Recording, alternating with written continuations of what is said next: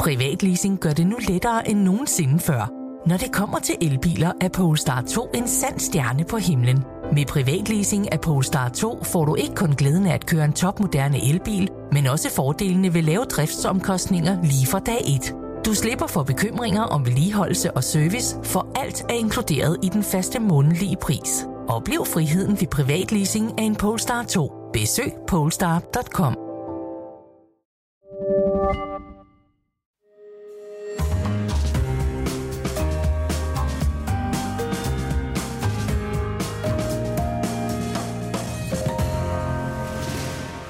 Du lytter til Byens Bedste, en podcast fra Berlingske.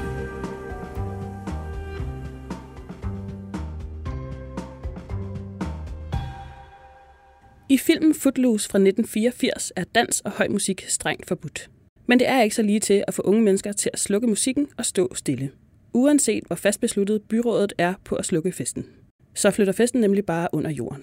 Og det går selvfølgelig hverken værre eller bedre, end at byens teenager går i oprør under ledelse af rebellen Ren McCormick.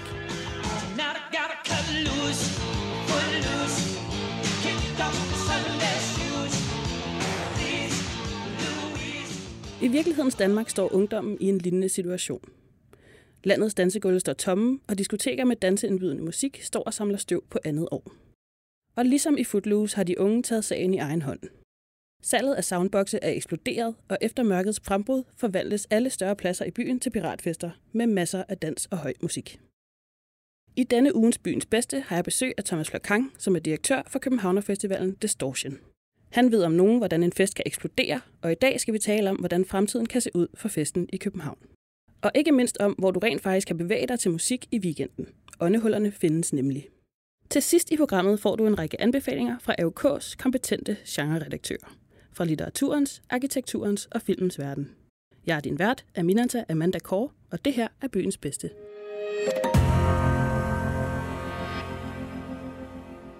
Thomas Flakang er født i Paris i 1973. I 1998 flyttede han til København og startede et lille eksperimenterende festprojekt.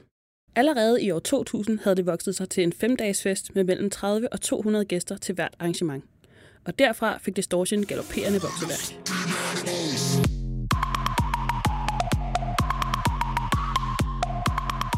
2011 var der 100.000 mennesker til gadefesten på Vesterbro alene, og siden er Distortion kun blevet større på godt og ondt.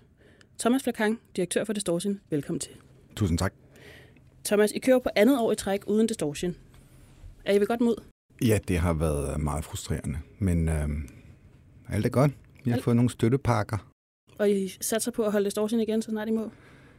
Ja, til juni. Til juni. Først 2022. lørdag i juni. Det er vores faste... Vi troede også på det i år lidt. Satser I på, at Distortion så kommer tilbage i samme form som i 2019? Øh, ja, både og. Øhm, nej, vi har brugt tiden til at tænke og øhm, til at lave en ny øh, strategi og faktisk ny format. Ja. Er, er det noget, du vil løfte sløret for? Ja, jeg øh, kan løfte slør for, at vi, øh, vi vil lave om på den faste struktur med to øh, faste gadefester på Nørrebro og Vesterbro, og to dage med festivalplads på Refsaløen. Det betyder, at øh, jamen, der skal være gadefester måske hele ugen, ikke nogen helt store, og nogle lukkede arrangementer i byrummet hele ugen, og på sigt måske også forlænge festivalpladsen på Refsaløen i flere end to dage. Er det for at skære, skære lidt ned på mængden af mennesker i byrummet på en gang? Ja, øh, vi, vi folk tro, øh, er måske ikke bevidst omkring, at der er ikke nogen mennesker på dette jord, der hedder mere 19-årige teenager, der tisser på døre, hvor lige bag døren står der et barnevogn. Mere end os. Men her under nedlukning, øh, part 1 og 2 eller 3, eller hvor mange vi nu er på, øh, så har I jo holdt fa- festfanen højt ude i en hangar på Refshaleøen. Vil du ikke lige fortælle, hvad det projekt går ud på? Ja, jamen, øhm, Distortion Ø, vores festivalplads, øh, flyttede til Refsaløen i 2013. Øh, og øh, bagom Refsaløen, det er den mere ukendte del af Refsaløen, er der en lille skov med en gammel dok. Og øh, der har vi holdt nogle lidt mere hardcore fester i skoven. Og der flyttede vi faktisk hele festivalpladsen i 2018. Og lige der ligger der også en gammel hangar, som vi overtog, også i 2018. Og den øh, var et øh, event space i nogle år, og nu er den lige blevet åbnet. Den skulle åbne som øh, decideret øh, spillested i maj 2020. Så kom corona. Og nu har vi så åbnet den 1. juli som en udendørs spillested. Og den er blevet helt vildt populær på en halv dag. Ja, altså jeg, øh, jeg oplever, at der er en frustration over, at man ikke rigtig kan danse nogen steder. Det er tit, hvis man er i byen, at folk siger, at vi skal hen og danse, når det kan vi ikke. Øh, men det kan man godt ude hos jer, og hvorfor er det, man kan det? Jamen, øh, man må gerne øh, feste udendørs. Ja. Og man må gerne feste til midnat. Så vi har lavet en øh, udendørs spillested, der lukker midnat. Jamen, der er jo ikke andet at gøre. Øhm, hvad er det så for nogle slags fester, I holder derude? Jamen, vi har været så heldige, at øh, altså, vi vidste ikke noget. Øh, vi har aldrig haft et fast natklub, og øh, vi tænkte, vi går all in med det, vi kan lide. Og der er mest øh, avanceret disco, som er næsten eksperimenterende. Og så har vi noget hård techno. Det er vores to favoritstiler. Og så har vi også noget gammeldags house, klassisk øh, house, som man også kan høre på Culture Box og på Ibiza. Ja, og nu nævner du Culture Box, og jeg, jeg har bemærket, at både Culture Box og Spillestedet ved siden af har holdt fester derude. Har I i en eller anden forstand flyttet Københavns natteliv ud i den der hangar, og så må man ligesom skiftes til at holde fest? Ja, jamen altså, vi har øh, de to spillesteder ved siden af, og Culture Box er de to steder, vi har haft en tættest tilknytning til, øh, til vores øh, Distortion Klub, altså efterfesterne, efter gadefesterne. Dem har vi holdt øh, rigtig mange gode fester med de sidste øh, 4-5 år, eller siden ved siden af har eksisteret. Og siden Culture Box har eksisteret meget længere. Øhm, og så har vi øh, besluttet at give dem en lille en lille pla- plateau, eller hvad det hedder, øh, sådan at de kunne inkluderes. De, de kan så starte igen den 1. september, rygterne siger. Så jeg holder dem lidt i live, måske? Jamen, vi har, vi har også øh, prøvet at støtte dem i de år, hvor, eller i de år, i, for et år siden, der var de virkelig i knib, og vi har støttet dem med et par tusind kroner hver. Men det, øh, ja, altså vi, vi så godt, at vi var en, en, en st- storebroren til house og techno og disco og natklubkultur. Og så helt konkret på lørdag, der holder I en fest, hvor Kasper Bjørke blandt andet spiller. Ja, Kasper Bjørke sammen med Roman Flugel, som er en af de helt store legender, der har været i gang i 25 år, som har lavet nogle kæmpe hits, dengang der var acid og electro, og nu spiller lidt mere klassisk house. Og hvorfor skal man så derud? Jamen, øh, fordi at der er festivalstemning hver fredag og hver lørdag, og fordi at konceptet daytime clubbing Ja. outdoor er helt genialt.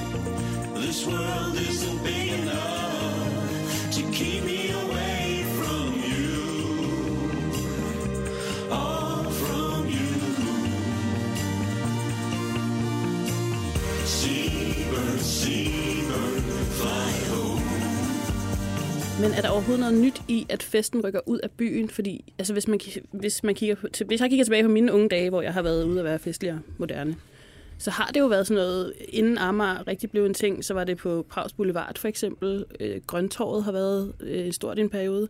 Så var der noget ude i Sydhavnen. Og sådan. Altså, det har ligesom altid været noget, der øh, spredte, spredte sig ud og væk fra byen. Er det, Ja. er det nyt? Eller, Nej, altså, det er ikke nyt, og det har altid været sådan, og det kommer altid til at være sådan, at man gider ikke de, øh, eller man gider ikke, folk der søger det nye, som er unge, de vil have noget nyt, som er mere frit, og det sker altid i de steder, som ikke er blevet helt institutionaliseret og fagforenet, og med helt firkantede rammer og dyre øl. Så det undergrund kommer altid til at bevæge sig, og sådan har det altid været. Og vi ligger så lige på kanten mellem undergrund og det, som mange mennesker alligevel kan forstå. Øh, vi er helt vildt øh, stolte og bæret, eller hvad hedder det, ydmyget over den store succes, vi har fået med, med hangaren der. yes. Uden at, uden at skrive overhovedet, at det havde noget med distortion at gøre, eller det, det er rent, det, altså selve produktet kan bære sig selv. Det er helt vildt fedt. I og med, at den arrangerede fest foregår uden for byen, må man sige, at den spontane fest har indtaget Indre By. I en kombination af godt vejr, sommerferie og transportable anlæg. Og selvom der findes kontrollerede udendørs dansegulve, for eksempel koncerter i Tivoli, koncerter i Byhaven og Blågårds Festival den kommende weekend, så er piratfester og spontane soundboxe alt overskyggende. Det sker ved Islands Brygge, ved Friheden på Nørrebro og ved Danmarks kampe under EM, hvor byen mere eller mindre blev forvandlet til Distortions gadefest, når Danmark vandt.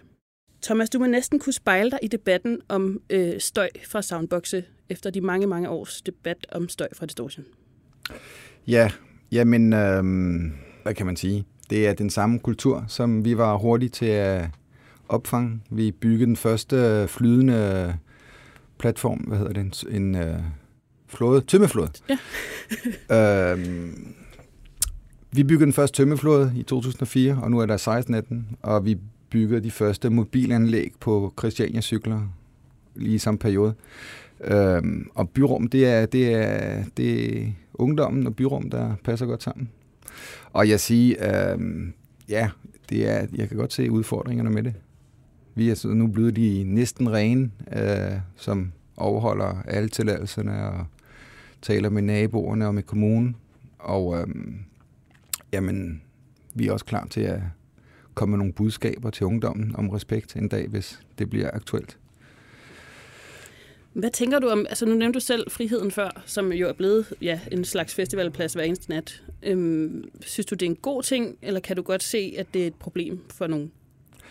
Jamen, det er selvfølgelig et problem for beboerne og familierne. Jeg har selv fire børn, øh, øh, og jeg hader tis i opgangen. det gjorde jeg også før, det Storsen fik problemer med det. Jeg kan simpelthen ikke forstå det. Jeg er franskmand.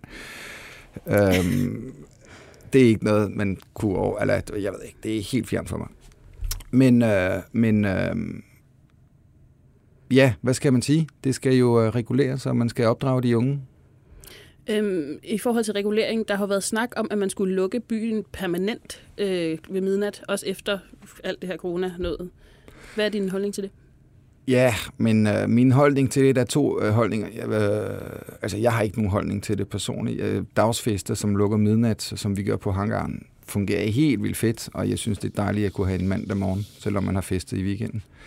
Øh, men men, men øh, når det er sagt, så tror jeg ikke, at man kan ændre på nattelivets kultur. Øh, der er også taget ni måneder om året, hvor man ikke kan være udendørs i dagstimerne, fordi det ikke er sommer. Og jeg tror slet ikke, det er en realistisk forslag, så jeg er ikke bekymret for den. Og hele den der debat, som er blevet lidt tæt på en spids med at lukke kl. midnat, det er Mhm. bare nogle gode forslag til at komme i dialog. Altså, den, den, den, den gode Københavns demokratisk proces, hvor man taler om nogle emner, men øh, hvad hedder det, konsekvenserne af sådan en plan vil være så enorm, at jeg tror ikke, at øh, de unge skal være bange for, at alle natklubber i Indre By lukker kl. midnat. Nej, for kunne man ikke forestille sig, at hvis, hvis man gjorde det sådan, at der i virkeligheden ville... Altså, Distortion har jo det her øh, motto, som hedder øh, orkestreret kaos.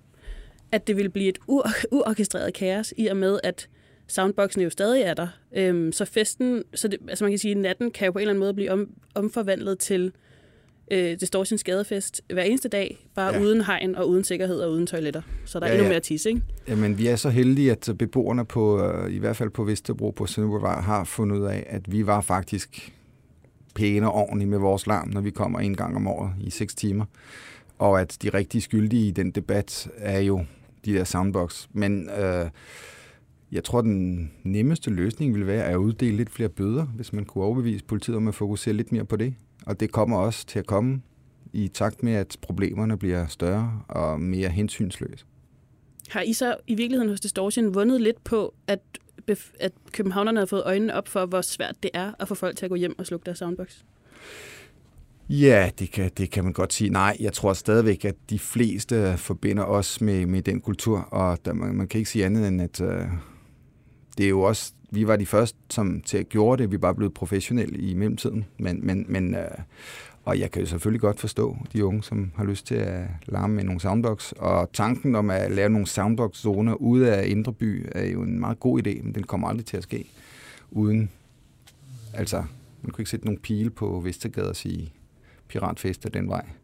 Nej, det, det, er lidt det, det er lidt det, der altid opstår, for hvis så snart man gerne må, så er det jo ikke rigtig en piratfest længere. Jo, men det er ikke fordi, det skal være pirat. Jeg tror, at ingen af de der unge, som, som, som, som holder soundboxfeste, forestiller særlig meget, hvad, hvad, hvad, om, om, om det er pirat eller ej. Det gjorde vi heller ikke. Altså, Distortion kørte stort set uden tilladelser i de første 7-8-9 år.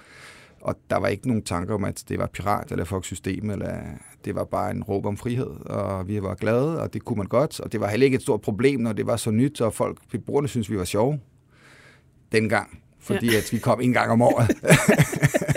Politiet hjalp os øh, i starten, skal man også lige huske, som jeg har skrevet i Berlingske så mange gange. Så øhm, nej, nu skal, nu, skal, nu, nu skal de unge og hele kulturen passe på til, at det ikke, øh, at ikke abuse the freedom, som, som, som, som København og danskerne har, fordi at det kommer til at give bagslag. Men hvis man så, hvis du skal, og det kan være det lidt spørg, stort spørgsmål, men hvis du skal komme på et bud på, hvad det allerbedste, der kan ske for Københavns natteliv nu, hvad er det så? Uh, jamen det er, det er svært, men, øh, men øh, hvis man kunne have flere af de der, øh, ja, fucked up steder, altså steder som er, altså, altså steder som Refsaløen og Sydhavn, det er den kultur, jeg synes skaber øh, innovation, og der er altid, altså utrolig nok, at det desværre ofte øh, journalister og politikere, der alle sidst finder ud af om de der tendenser, fordi at, øh, jamen, hård, fed techno på den rigtige undergrundsmåde er en kæmpe ting, som, øh, og, og, og det er der innovation sker. Det er der, hvor, øh, hvor, hvor Danmark kan markere sig internationalt. Der er en lille AC med nogle fede labels, men det er bare generelt, at hver samfund skal øh, hjælpe det nye, og det er innovativt, og det sker altså ikke i strukturerede rammer. Og det er der ikke så mange politikere, der kan helt begribe, hvordan man skal skabe strukturerede rammer, fordi at hvis du skaber strukturerede rammer, har du skabt strukturerede rammer, og det gider vi ikke. Eller det gider ungdommen ikke. Det gider de folk, der har lyst til at skabe noget nyt, ikke. De vil, de vil føle sig helt fri. Og de kan sagtens håndtere det. Der er aldrig slåskamp, eller der er ingenting med den der miljø.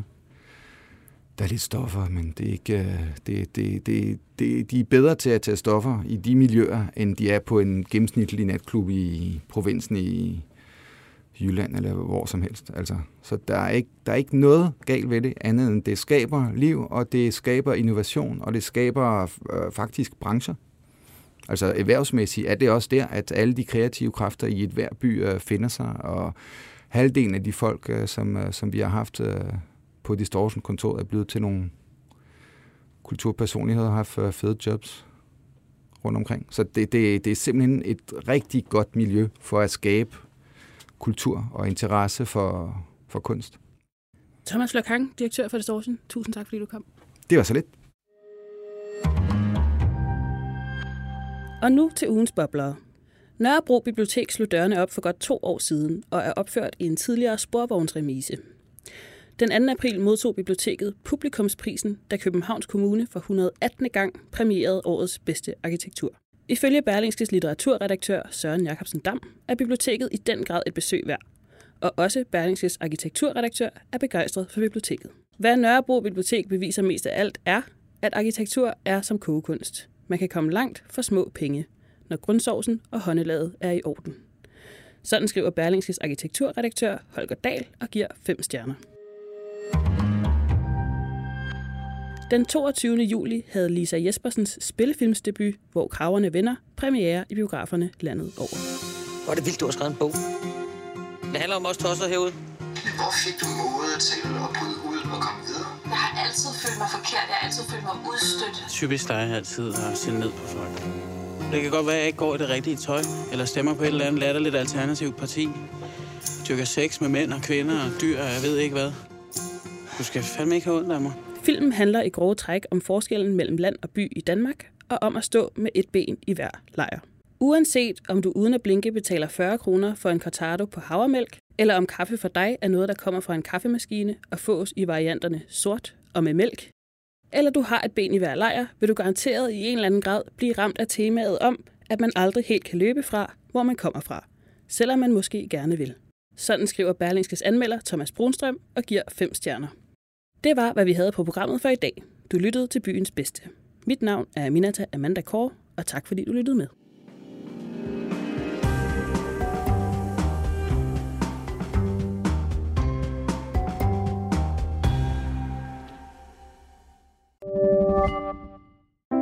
Privatleasing gør det nu lettere end nogensinde før. Når det kommer til elbiler, er Polestar 2 en sand stjerne på himlen. Med privatleasing af Polestar 2 får du ikke kun glæden af at køre en topmoderne elbil, men også fordelene ved lave driftsomkostninger lige fra dag 1. Du slipper for bekymringer om vedligeholdelse og service, for alt er inkluderet i den faste månedlige pris. Oplev friheden ved privatleasing af en Polestar 2. Besøg polestar.com.